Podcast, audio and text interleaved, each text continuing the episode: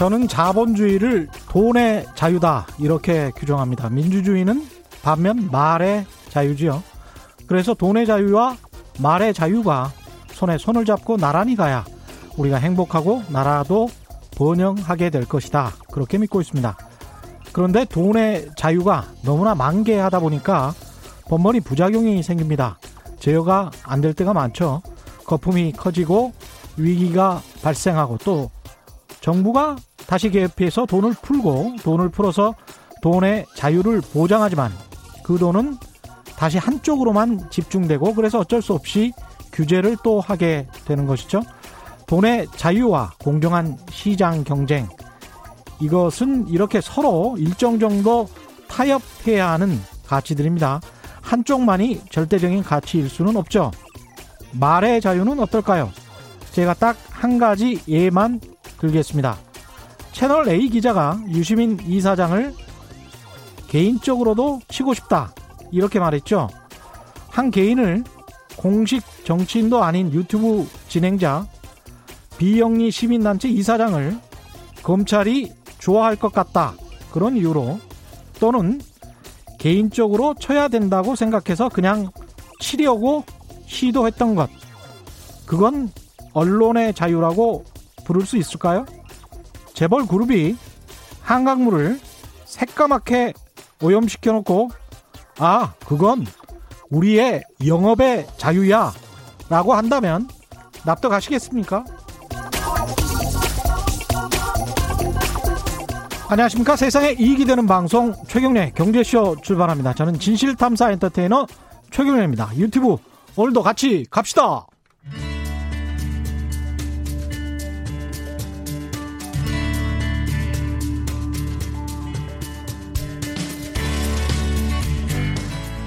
경제방송 아무거나 들으면 큰일 납니다. 듣고 또 들어도 탈이 나지 않는 최경령의 경제쇼. 네, 언제나 핫한 부동산 이슈를 보다 넓고 깊게 살펴보는 이광수의 부동산 이야기 시간입니다. 미래세대우 리서치 센터의 이광수 연구원과 함께합니다. 안녕하십니까? 네, 안녕하십니까? 예.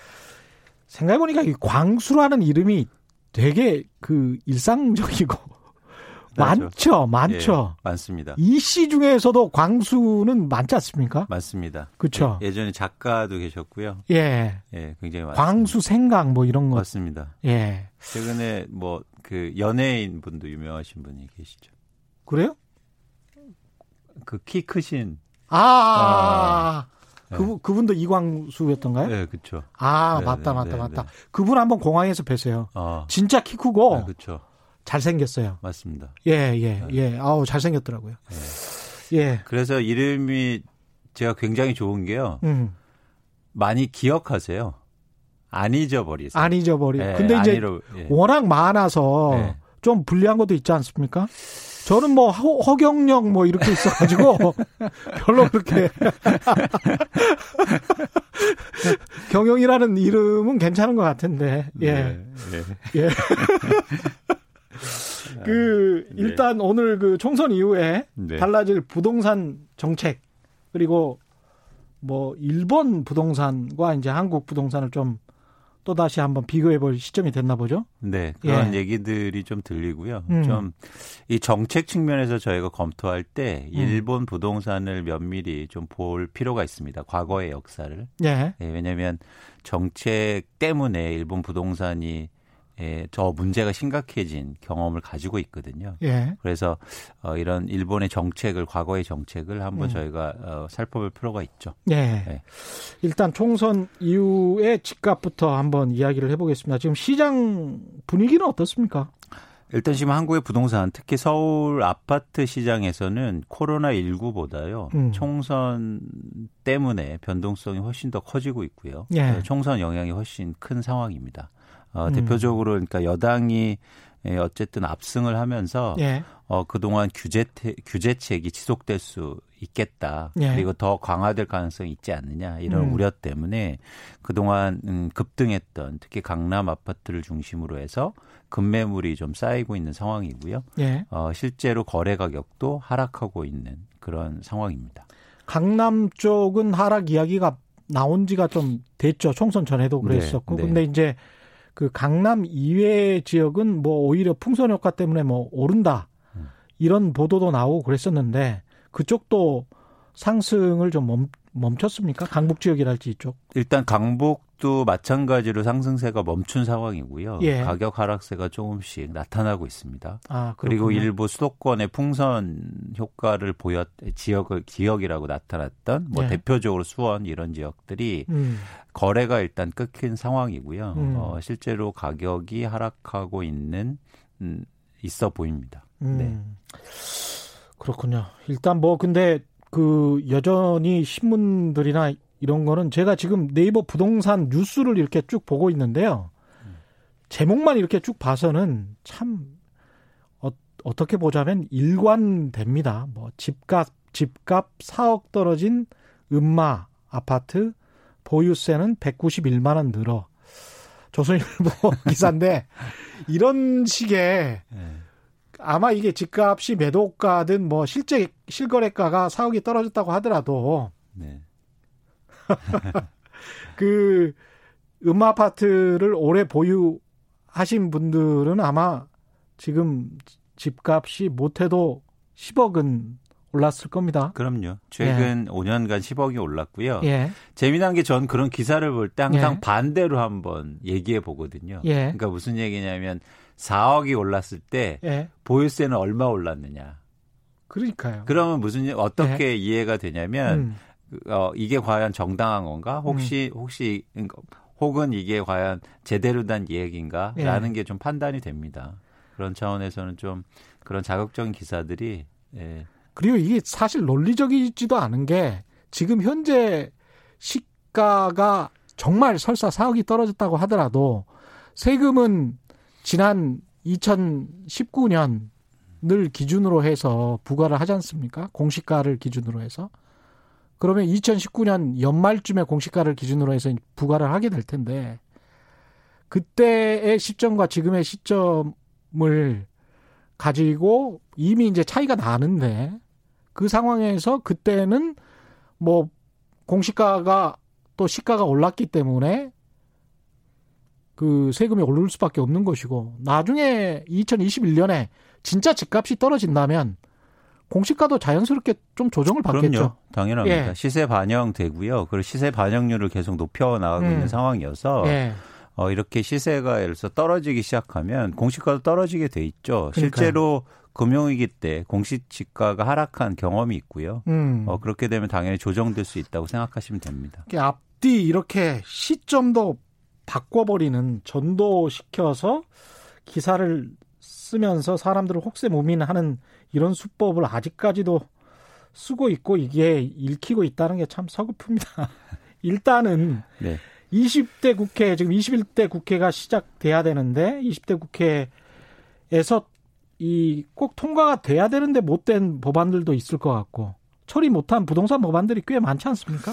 예, 20대 국회에서 가장 핵심적인 두 분, 부분이 지금 계류 중인데요. 예. 통과를 못 하고 있죠. 예. 안될 확률이 굉장히 높은데요. 첫 번째는 다주택자들, 특히 고가주택에 대해서 보유자들에 대한 종부세율을 인상했는데요. 예. 어, 3주택자 이상인 같은 경우에 최대 세율을 0.8% 인상한다는 법률안이 지금 계류돼 음. 있는데 음. 이게 통과 안 될 상황이 높은 거죠. 그리고 두 번째는 어, 임대, 20대 국회에서는? 네, 20대 예. 국회에서는. 그리고 음. 임대주택 등록 시에 취득세라든가 재산세 혜택을 축소시키는 법안들이 있는데요. 예. 이것도 20대 국회에서 지금 통과 안 될 가능성이 높습니다.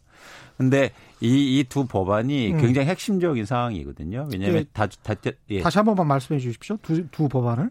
그러니까 첫 번째는 첫 뭐냐면 일단 보유세 강화입니다. 보유세 강화. 아, 3주택 예. 이상자에 대한 보유세 강화. 그렇죠. 예. 3주택자 이상 혹은 예. 조정 대상 지역 내 2주택자 이상인 보유자에 대해서 보유세를 강화하고 세율 최대 0.8%를 인상한다는 법안이고요. 예. 두 번째는 임대주택자, 사업자인 음. 경우에 취득세나 재산세 혜택을 축소 시킨다는 법안입니다. 어, 네. 이제까지 이제 특혜를 줬었는데 네, 혜택을 그렇죠. 줬었는데. 근데 이 두 이두 예. 부분 때문에 그동안 음. 사실은 한국의 부동산 특히 서울을 중심으로 하는 아파트 시장이 굉장히 혼탁했거든요. 예. 왜냐하면 다주택자 증가하면서 투기 수요가 증가했고, 그랬죠. 그리고 또 그걸 약간 규제하니까 어, 회사를 만들어서 음. 대출을 받거나 어, 심지어 최근에 어떤 일이 있냐면요.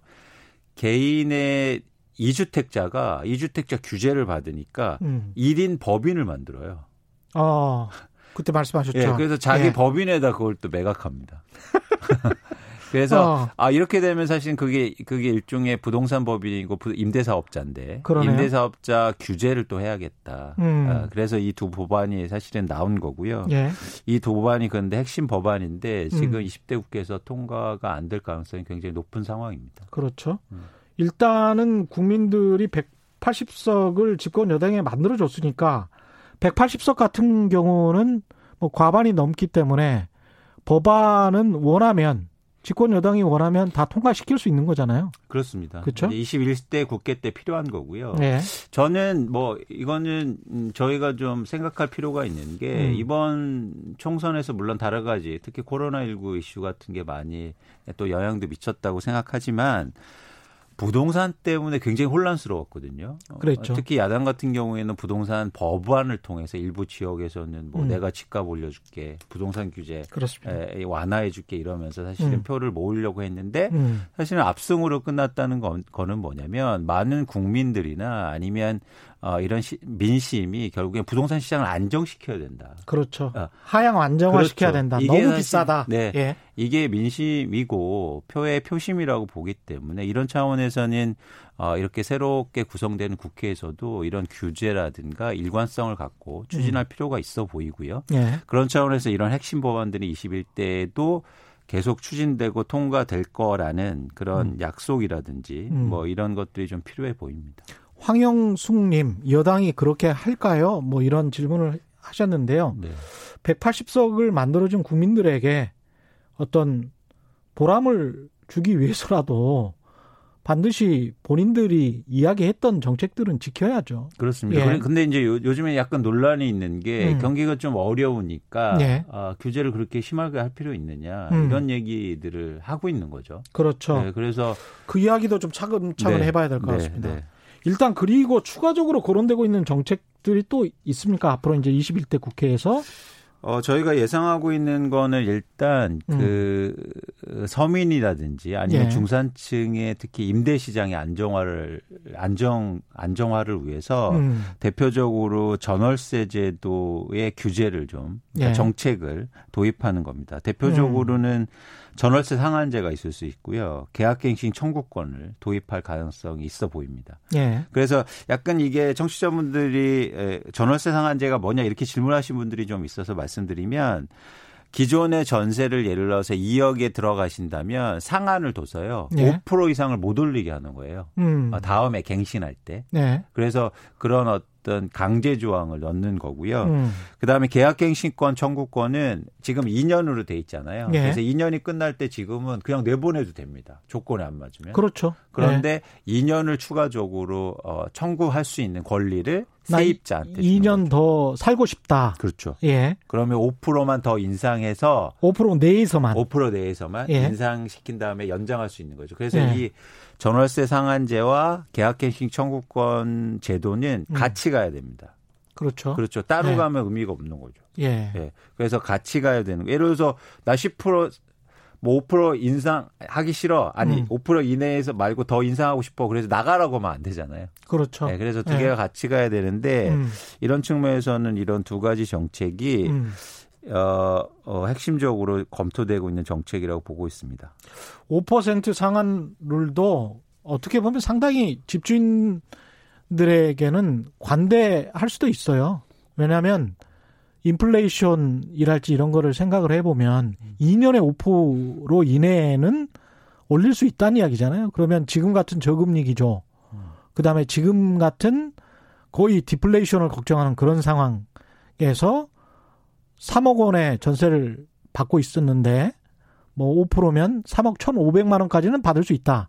뭐 이런 거잖아요. 맞습니다. 그럼 집주인 입장에서 나쁠 거는 없을 것 같은데. 그렇죠. 근데 그 정도면 문제가 뭐냐면 예. 실제로 사, 상향이 인상을 시킬 수 없는 조건에서도 인상 한다는 거죠. 이유는 그렇죠. 뭐냐면 그렇죠. 상황적 뭐랄까요? 음. 그 상황적으로 그렇게 될 수밖에 없습니다. 예를 들어서 음. 제가 3억에 사는데 집주인이 10% 올려줘. 그러면 어떻게 생각하시냐면 그러면 3억 3천에 올려줘야 되는데 예. 이사비라든지. 아유, 그렇죠. 그리고 다른데 찾는 비용, 뭐 이게 학교 이런 예. 것들을 고려하면 음. 응할 수밖에 없어요. 그렇습니다. 시장 상황이 그렇게 안 됨에도 불구하고. 예. 그래서 항상 세입자는 음. 항상 불리한 구조입니다. 이 구조상으로. 저도 세입자 생활 오랫동안 해보니까 네. 그게 한 서울 같은 경우에 500만 원 왔다 갔다면 음. 그러면 그냥 눌러 산, 사는 게 본인 그 몸도 그렇죠. 편하고 그렇죠. 여러모로 집안 사람들 그 이렇게 걱정도 안 시켜주고 이게 네. 좀 좋은 것 같더라고요. 그렇죠. 예. 그래서 실제로 시중금리도 이렇게 낮고 음. 그런데 그 갖고 집을 갖고 계신 분들이 음. 계속 그런 강요를 하는 거예요. 그러니까 음. 그 근데 상황적으로 볼 때 이사비도 들고 예를 들어서 중개 수수료도 들고 학교도 옮겨야 되고 이런 부담이 되게 크기, 크기 때문에 그럼요. 어쩔 수 없이 응할 수밖에 없는 거죠. 예. 그래서 세입자가 항상 약자라는 겁니다. 그렇습니다. 네, 그래서 예. 이런 어떤 상황적인 불리함을 음. 정책적으로 보완해 줄 수 있는 게 음. 필요하다. 근데 이제 지난번 총선에서 음. 특히 이제 강남권에 출마한 더불어민주당 총선 후보들 그리고 뭐 이낙연 공동 선대위원장까지 그 뭐 일가구 일주택인 사람에 한해서는 종부세를 조금 더 내려줄 수도 있는 것처럼 이야기를 했잖아요. 근데 이제 그리고 난 다음에 아니야 꼭 그런 이야기는 아니었어 뭐 이런 식으로 말을 바꾸는 것 같은데 이 이런 1주택자의 종부세 완화 정책 이거는 완화될 가능성은 별로 없는 거죠. 아, 뭐 그 점에 해석의 여지가 있는데요. 일단 예. 민주당이 강남에서 음. 그 정책을 하겠다고 했는데 예. 일단 당선이 많이 안 됐기 때문에 당, 거의 안 됐죠. 네, 네. 예. 그래서 그거에 대해서 심리적 부담이라든지 음. 이런 것들이 없겠죠. 음. 그리고 이 정책이라는 건 결국엔 당정 협의이기 때문에 예. 예, 정부의 그러니까 국토교통부라든가 예. 정부 쪽에서 이런 핵심적인 법률에 대해서 완화될 음. 계획은 없어 보입니다. 그렇군요. 음, 음. 근데 아까 말씀하셨지만 이 부동산 가격이 이런 패턴으로 또는 더 빠르게 하락한다면 어, 경제지들을 비롯해서, 야, 나라가 힘들어지고 전반적으로 이게 굉장히 안 좋을 것 같은데, 뭔가 좀 규제 완화 정책을 해야 된다. 이런 목소리가 굉장히 비등해질 텐데요. 최장 그거는 너무나 뻔한 그렇죠? 얘기인데요. 그렇죠? 예. 앞으로 제가 감히 예상해 본다면 음. 계속 나올 거예요. 이제 건설 경기 안 좋다, 뭐 예. 뭐집 덜 짓는다, 음. 그래서 일자리 줄어든다, 뭐 음. 뭐 경제 성장률 둔화된다, 음. 건설 이렇게 놔둘 필요가 있느냐. 최근에 되게 재밌는 일이 있었는데요. 예. 문재인 대통령께서 어 뉴딜 얘기를 하셨죠. 뉴딜. 뉴딜. 예. 네. 근데 그 뉴딜 딱 단어만 보고 음. 갑자기 주식시장에서 건설주하고 시멘트주가 폭등을 했어요 그날. 뉴딜 하면 뭐 어, 예, 그러니까 건설이죠. 그렇죠. 예. 그러니까 뉴딜을 하니까 건설로 같이 생각하니까 투자들이나 이런 분들이 막 건설주나 시멘트주를 막 산 거죠. 음. 그런데 장 끝나고 나온 상세 자료를 보니까 아 그런 뉴딜 아니고 음. 어 향후의 미래 산업이라든지 이런 쪽의 일자리를 확보하는 뉴딜이다. 네, 미래 그러니까, 산업에 대한 네, 뉴딜. 네. 네. 그러니까 과거에 미국에서 한 뉴딜은 물론 그때 당시에 그런 건설 산업이나 이런 게 사실 첨단 산업이었습니다. 1930년대 댐 짓고 그, 그렇겠습니다. 예. 그러니까 우리가 단순하게 단순하게 생각하는 거예요. 음. 근데 어쨌든 이 건설업을 통해서 경기 부양한다는 게 음. 지금의 음. 상황에서 맞는 건가? 이건 전 심각한 고민이 필요하다. 예. 어. 과연 그 일자리가 음. 지속 가능하고 아, 그러네. 예. 예. 그리고 과연 우리가 지금 변화하고 있는 경제를 위해서 음. 우리의 세금을 넣어야 되는가 차원에서는 음. 심각한 고민이 필요한 물론 아, 제가 따져보니까요, 이 건설업을 갑자기 막 SOC 투자를 하고 집을 많이 지면 아주 단기간에 일자리는 확 늘어요. 예. 근데 그 길자리가 다 여러분 아시다시피 일용직이라든가 그렇죠. 아니면 단기 일자리입니다.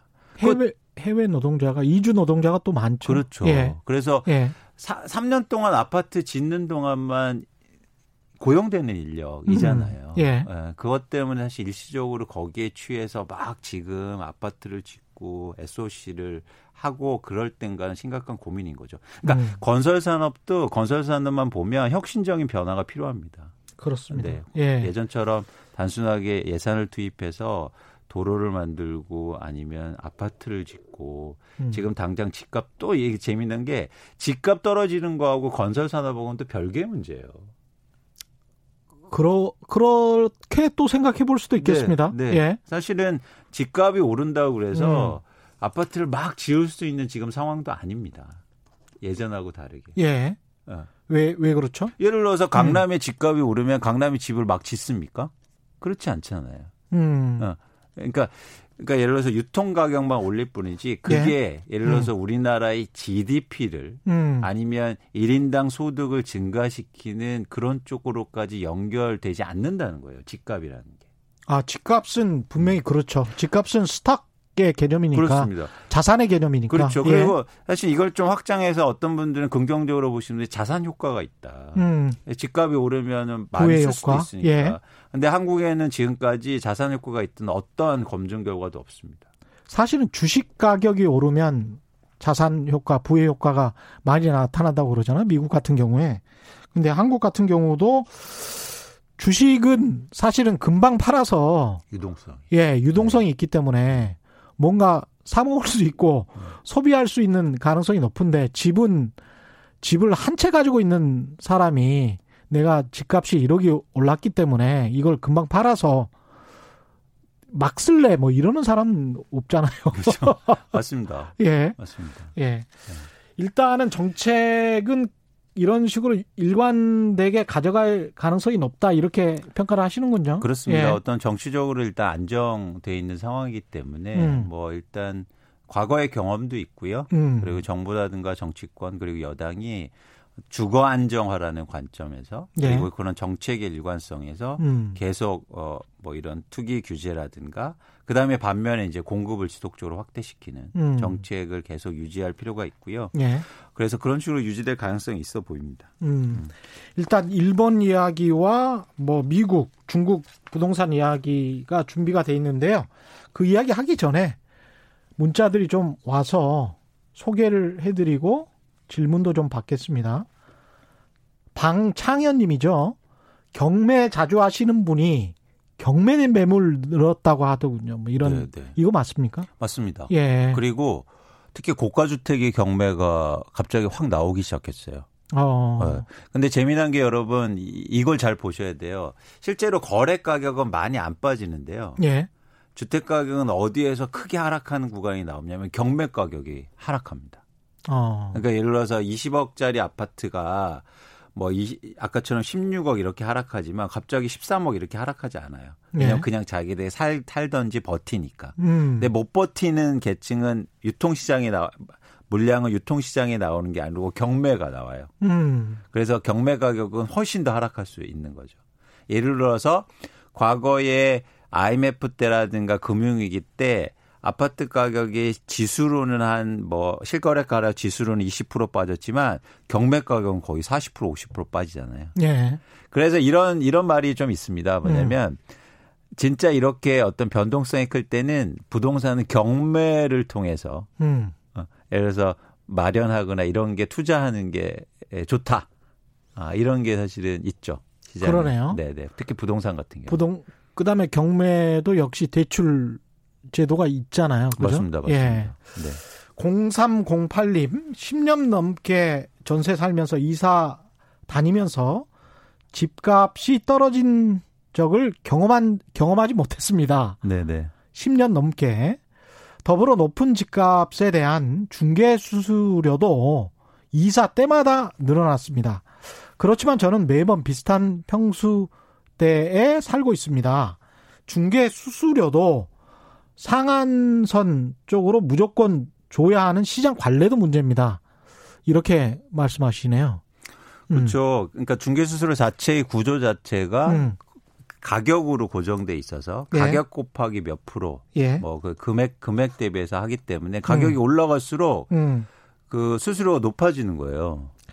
제가 여기서 꿀팁 하나 드릴 드리자면 한 열 서너 번 이사를 해본 사람으로서 그리고 기자로서 중개 부동산 업소에서 가령 이 뭐 매덕은 이 동네는 0.뭐몇 퍼센트예요. 0.8%예요. 그러면 대개는 상한선으로 이야기를 한단 말이죠. 이 질문하신 분처럼 그렇게 할 때 부동산 업소를 길을 주기는 딱 한 가지 방법이 있습니다. 이렇게 질문하시면 돼요. 상한으로 0.8%를 다 한다고요? 라고 한마디 질문을 이렇게 해주세요. 그러면 그분이 예, 이쪽 일대는 다 그래요. 그러면 담합인데요. 이 한마디를 더 해주시면 됩니다. 담합인데요. 이렇게. 그럼 저, 네. 신고할까요? 이렇게 말씀을 그걸 말귀를 못 알아들으시면 이제 세 번째로는 신고할까요? 이렇게 말씀하시면 돼요. 예. 그러면 당연히 밑으로 떨어지게 돼 있습니다. 상한선으로 받으라는 이야기가 아니고 네. 상한선 이내에서 소비자와 협의를 하라고 돼 있습니다. 법 규정에. 네. 예. 그렇기 때문에 명확하게 그렇게 말씀을 하셔야 돼요. 담합입니다, 그거는. 그렇습니다. 예. 아, 저도 그럼 꿀, 꿀팁 하나 예. 예 드리면, 어, 여러분 그 불가피하게 음. 기간 전에 이사하셔야 되는 세입자분들 계시잖아요. 예. 그러면 그때는 대부분 집주인이 중개수수료 내고 나가 이러죠. 어. 이해하셨죠? 예. 예. 그런데 에, 그, 내실 필요 없습니다. 음. 그러니까 기간이 남아도요, 충분히 남아도 그 중개 수수료 낼 권리는 집주인에게 있어요. 그건 어. 판례에 나와 있습니다. 예. 아, 여러분 그냥 관행적으로 세입자가 내, 내세요. 음. 세입자 그래 내가 내가 약속 못 지키고 먼저 나가니까 미안해서 새로운 세입, 집주인이 내야 될 그 중개 수수료를 내는데 내실 필요 없습니다. 예. 그거는 집주인이 내야 될 당연한 권리, 그러니까 의무가 있고요. 예. 그렇기 때문에 여러분 내실 필요가 없어요. 그래서 어. 그건 판례에 있고요. 어. 판례를 제가 나중에 원하시면 이렇게 댓글에 그 판례본을 올려드리겠습니다. 예, 꿀 잠시 꿀팁 배틀이 이어졌습니다. 예. 김태형님은 180석의 힘으로 이번에 부동산 카르텔을 만천하에 드러내서 전 국민이 알도록 하자. 이번이 기회다. 부동산 가격 상승은 국가 GDP 상승과 함께 움직여야 하는 게 지극히 정상이다.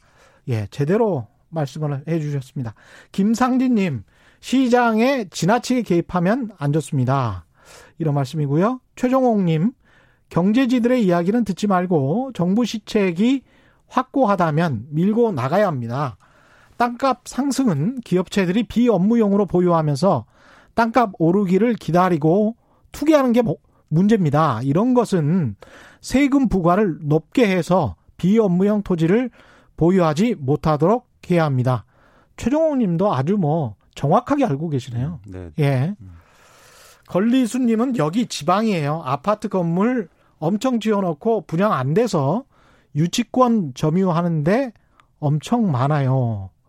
야 분양이 안 돼가지고 유치권 점유. 지방 같은 경우 그런 경우가 있죠. 예. 네, 네.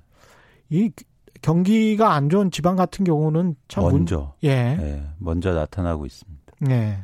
강선모 님은 공공 보육 시설, 요양 시설, 의료 시설, 문화 시설 확충은 조금 다른 의미가 있지 않나요? 라고 말씀하셨습니다. 전혀 다른 의미가 있죠. 예. 이거는 네. 당연히 좀 그렇습니다. 확충이 돼야 되고. 그렇습니다. 예. 그럼요. 네.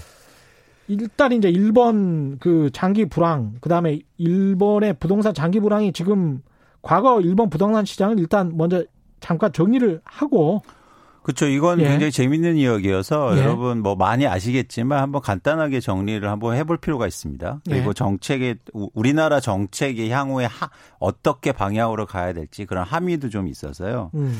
과거에 보시면 사실 일본의 부, 여러분 아, 간단하게 아시는 게 일본의 부동산 시장 20년, 30년 동안 계속 안 좋았다. 예. 근데 그 출발점이 있었습니다. 뭐냐면 음. 1985년 9월에 아, 일본하고 미국, 그러니까 일본하고 플라자 합의라는 걸 하는데요. 예. 그러니까 그 당시에 일본의 제품이 너무 미국에서 잘 팔리니까 미국에서 음. 무역 역전성이 너무 심한 거죠. 적자가. 음. 그러다 보니까 니네 일본 어떤 책임을 져.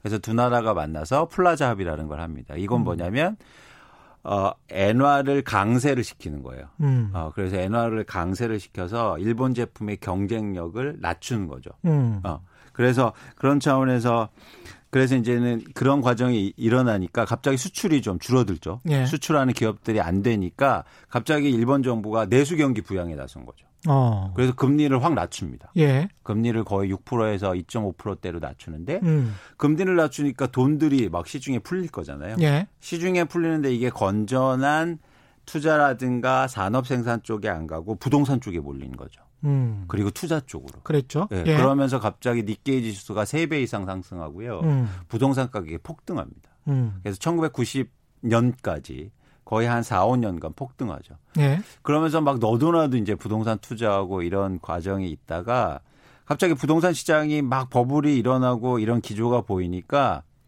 일본 정부가 되게 자신하면서 음. 어, 그러니까 규제해야 되니까 금리를 갑자기 올리기 시작합니다. 어. 어. 그런데 그러면서 갑, 갑자기 또 올리다 보니까 가, 부동산 가격이 확 떨어지거든요. 예. 아주 단기간 내, 1년 음. 내. 음.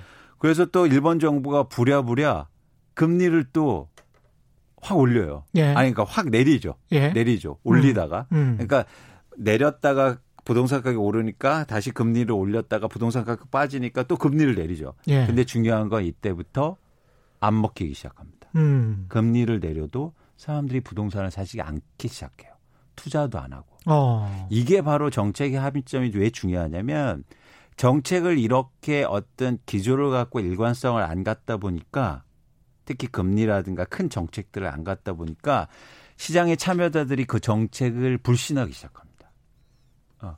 그래서 아무리 풀어주고 막 건설 투자하고 부동산 사라고 그러고 가격 빠져도 아무도 안 믿는 거예요. 그래서 음. 한 15년, 20년간 장기 불황에 빠지는 거죠. 예. 어.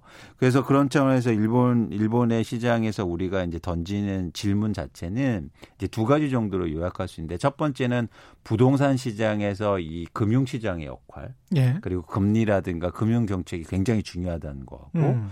두 번째는 그러면서 일본 정부도 단순하게 금리뿐만 아니라 막 부동산 정책 규제 완화들을 수없이 반복합니다. 예.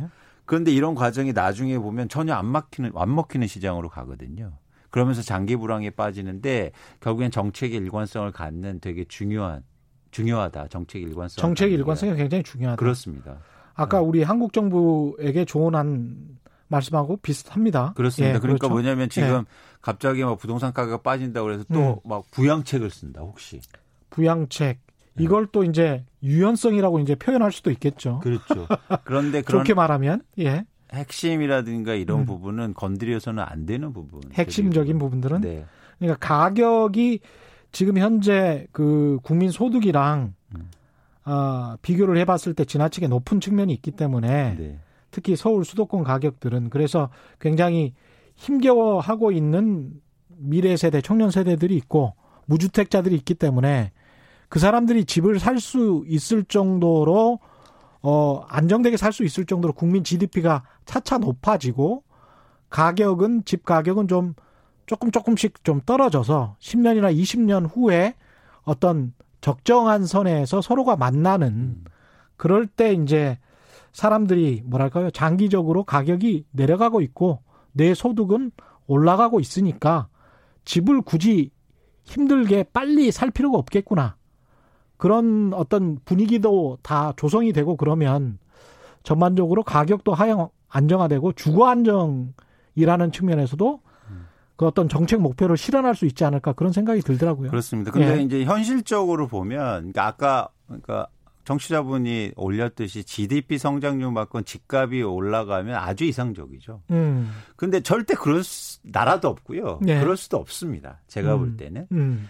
중요한 건 뭐냐면 진폭을 줄이는 게 중요해요. 진폭을. 예. 예. 그러니까 많이 그러니까 GDP 성장률이 2% 3% 4뭐 2% 3% 2% 3%에서 집값이 그렇게 안 오르더라도 아니면 그렇게 그렇게 안 가더라도 5% 오르거나 10% 오르거나 갑자기 20% 오르고 음. 그러다가 갑자기 10% 20% 빠지고 이래서는 안 된다는 거죠. 어. 예, 일단 그렇고요. 음. 그 일본이랑 근데 한국이랑 다른 점도 있고 같은 점도 있고 그럴 텐데 지금 일본의 과거에서 우리가 좀 배울 수 있는 게 뭐가 있을까요? 어, 지금 상황은 좀 유사한 측면이 좀 있습니다. 유사한 측면이 있어요? 네. 왜냐하면 예. 금리가 인하돼서 음. 유동성이 확대돼서 집값이 크게 올랐다는 게 유사한 음. 점이고요. 예. 특히 아주 세부적으로 들어가면 다주택자 증가라든가 음. 아니면 특히 일본 같은 경우도 법인이 증가하면서 부동산을 그때 당시에 크게 막 엄청나게 매입하거든요. 예. 근데 한국도 최근에 보시면 아까 부동산 기업이라든지 아니면 음. 1인 법인 예. 이런 이런 사람 이런 돼서 부동산을 막 매입해서 또 음. 오른 측면이 좀 유사하죠. 예. 근데 가장 다른 점은 건전성 측면이 좀 다른데요. 아, 여실의 건전성? 그, 예. 그러니까 집을 살 때 대출 규제를 한국은 지속적으로 강화했어. 음, 그러니까 예. 일부 뭐 풀어준 적도 있지만 어쨌든 예. 50%에서 60% 내에서 계속 규제를 해왔고 예. 최근 들어 40% 규제해 온 거. 예. 사실 이게 가장 다른 점입니다. 그렇군요. 네. 예. 그래서 가계가 물론 가계가 부동산 비중이 높은 거는 되게 리스크에서 같아요. 음. 지금 가계 전체 자산 중에서 거의 70% 이상이 그렇죠. 부동산으로. 있기 때문에 그렇죠. 그게 이제 과거 일본하고는 유사한 점이긴 하지만 그거를 구성하고 있는 구성 요소가 음. 한국은 상대적으로 순자산이 높다는 거죠. 아. 음. 규제를 많이 해서. 집 가격이 폭락하지만 않으면 네. 충분히 1가구 1주택 자들은 버틸 수 있다. 그렇죠. 예. 그렇죠. 그리고 그 어쨌든 자기 집에 사는 만족도 그런 비용 부분도 있기 때문에 음. 그런 부분을 감안하면 과도한 레버리지가 일어난 시장은 아니다. 음. 그 점은 약간 다른 점입니다. 우리는 일본처럼 이제 폭락하지 않으려면 계속 이런 대출 규제를 가지고 가면서 안전하게 더 이상 빚은 좀 덜 내고 이런 상황으로 가야 되겠습니다. 그렇습니다. 그리고 예. 특히 1주택자 분들이라든지 자기 음. 집에 거주하는 분들한테는 뭐 장기적으로 이런 음. 어떤 안정적인 임대의 이자율을 유지시켜주고 예. 금리를 유지시켜주고 어 여기서 돈을 내는 차입에 했을 경우에 돈을 내는 비율도 계속 줄여주는 음. 그런 정책이 좀 필요하겠죠. 2499님은 준공 아직 안 난 전원주택 전세를 미리 들어가는 것 이거 좀 위험할 것 같은데 문의 드려봐요. 그거는 준공 안 됐기 때문에 준공 심사가 안 끝났고 등기 이전이 안 됩니다. 그렇죠. 네, 그래서 전세를 하시면 권리가 없으신 거, 전세 권리를 설정하기 힘드실 거거든요. 소유주가 아직도 네. 건설사, 그렇죠. 나땅 주인이나 하여간 누구에게 있을 거고 음. 분양을 했다면 분양자에게 아직 안 넘어가는 거잖아요. 그렇죠? 그렇죠. 등기가. 그래서. 그러면 나중에 전세금을 누구한테 줘야 되는 그렇습니다. 건지도 헛갈리는 상황인데. 맞습니다. 그러니까 재산권 설정이 명확하지 않기 때문에 음. 사실 그런 부분은 좀 주의할 필요가 있어요. 네. 전 전원주택이 되게 마음에 드셨나 보네요. 근데 약간 좀 위험합니다. 지금 그런 전원주택을 전세를 들어가는 거는 좀 위험한 것 같습니다. 네, 네. 박용진님 같은 경우는 지난해 전세 끼고 아파트를 구입한 회사원입니다. 전세를 끼고 아파트를 구입했대요. 아, 전세를 끼고 일종의 이제는 갭 투자인 거네요. 예. 그죠? 시중에서 얘기하는. 예. 근데 추후 구입 구입한 아파트에 실거주할 예정이고 네. 내년 이사 전에 회사 문제로 1년간 전세를 구해야 하는데 그러니까 주택이 하나 있으신 거예요. 그리고 이제 전세를 구해야 하는데 제가 은행권에서 전세대 전세 대출인지 이게 무슨 대출인지 모르겠지만 제가 은행권에서 대출 받을 수 있을까요? 이렇게 말씀하셨네요. 정확히 무슨 대출인지를 모르겠는데 이게 전세 대출이라면 네. 1가구 1주택 주택이 있다. 네.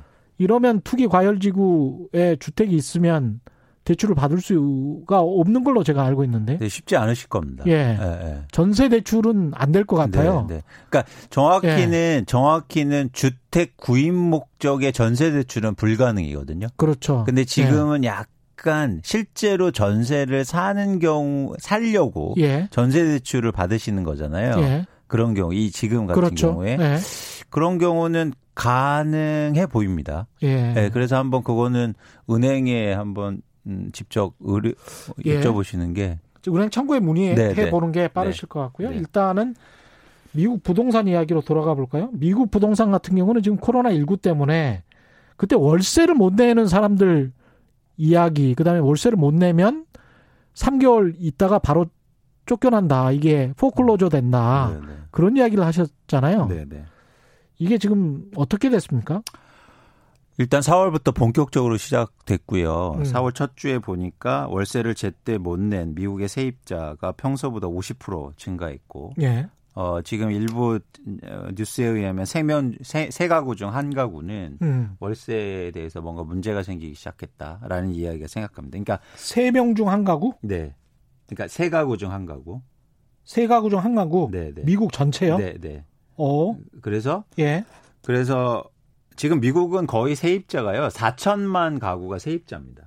어. 엄청난 거죠. 예. 네, 그, 그 사람들이 계속 월세를 내고 있는데, 음. 예, 그 중에서 한 3분의 1 정도가 네. 뭔가 문제가 생겨, 생기기 시작했고요. 예. 근데 중요한 건 뭐냐면, 이게 4월이 첫째 달이에요.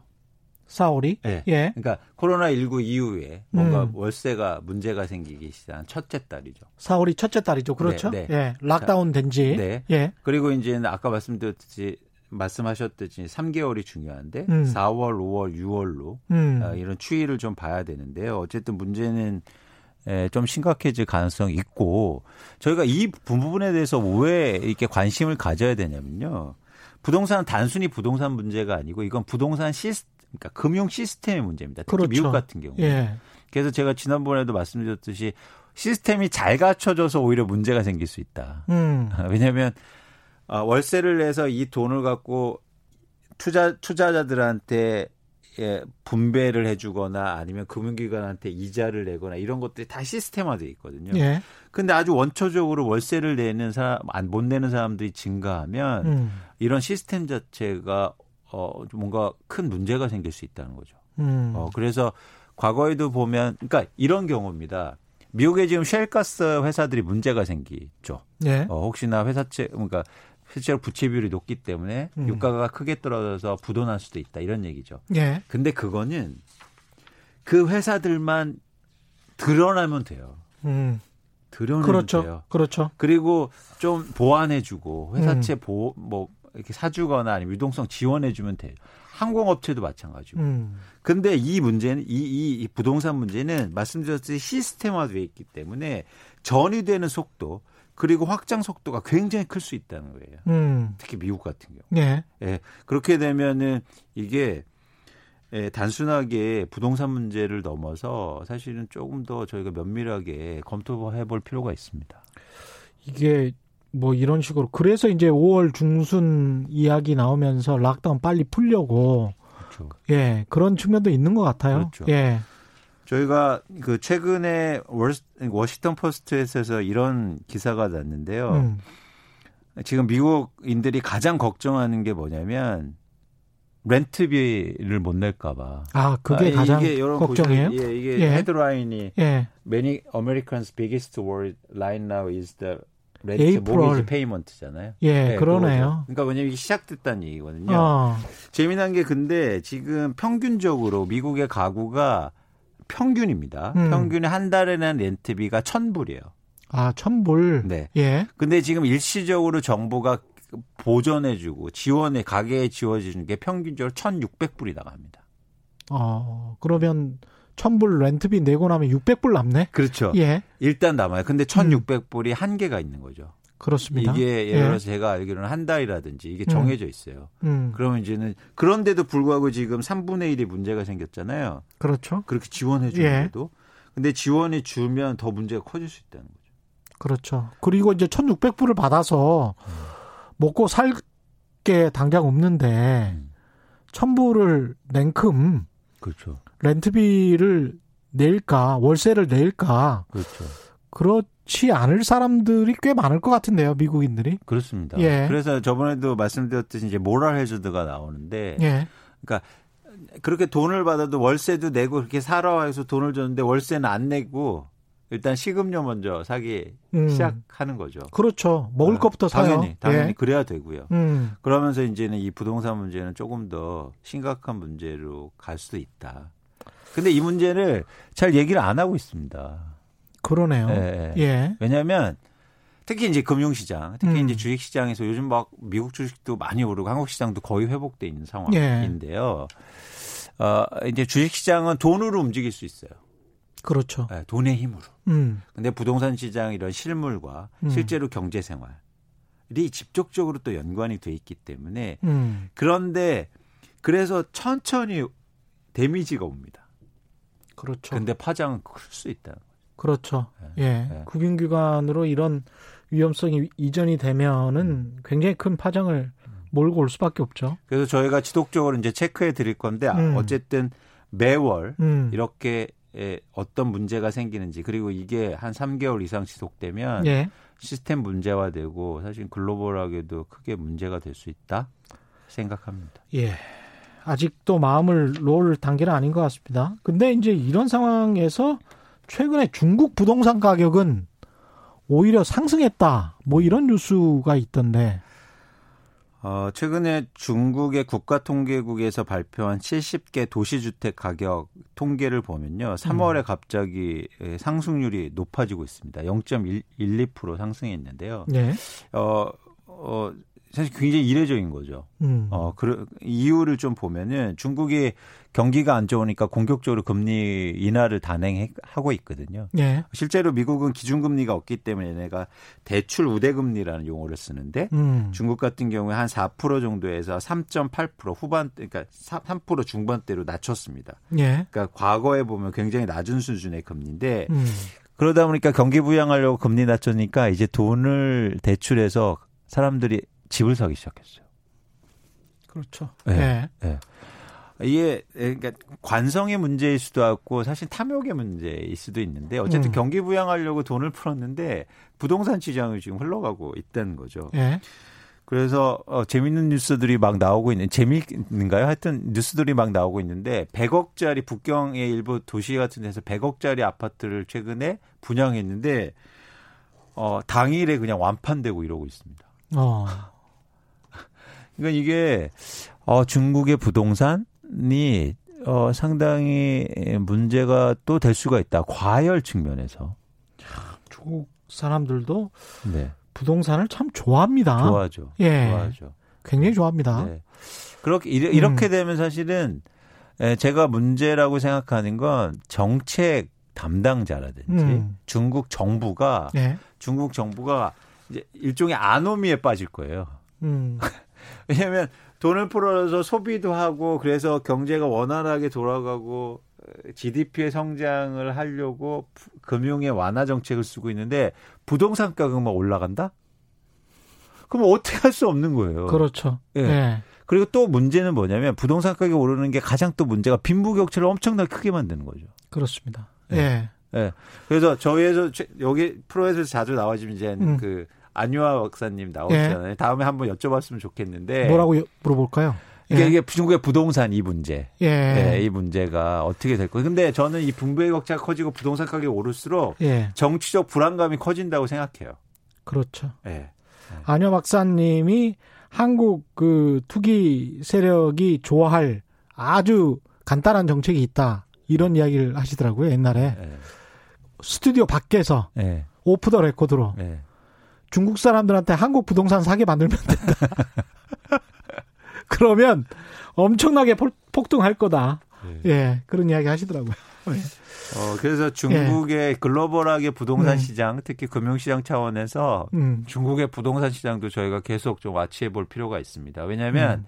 말씀드렸듯이 두 가지 문제인데요. 예. 중국의 정책을 무력화시킬 수 있다. 예. 그리고 또 하나는 뭐냐면 부동산 가격이 이렇게 음. 다시 또 오르면 양극화가 심해지면서 정치의 불안감을 가중시킬 수 있다는 게 또 생각입니다.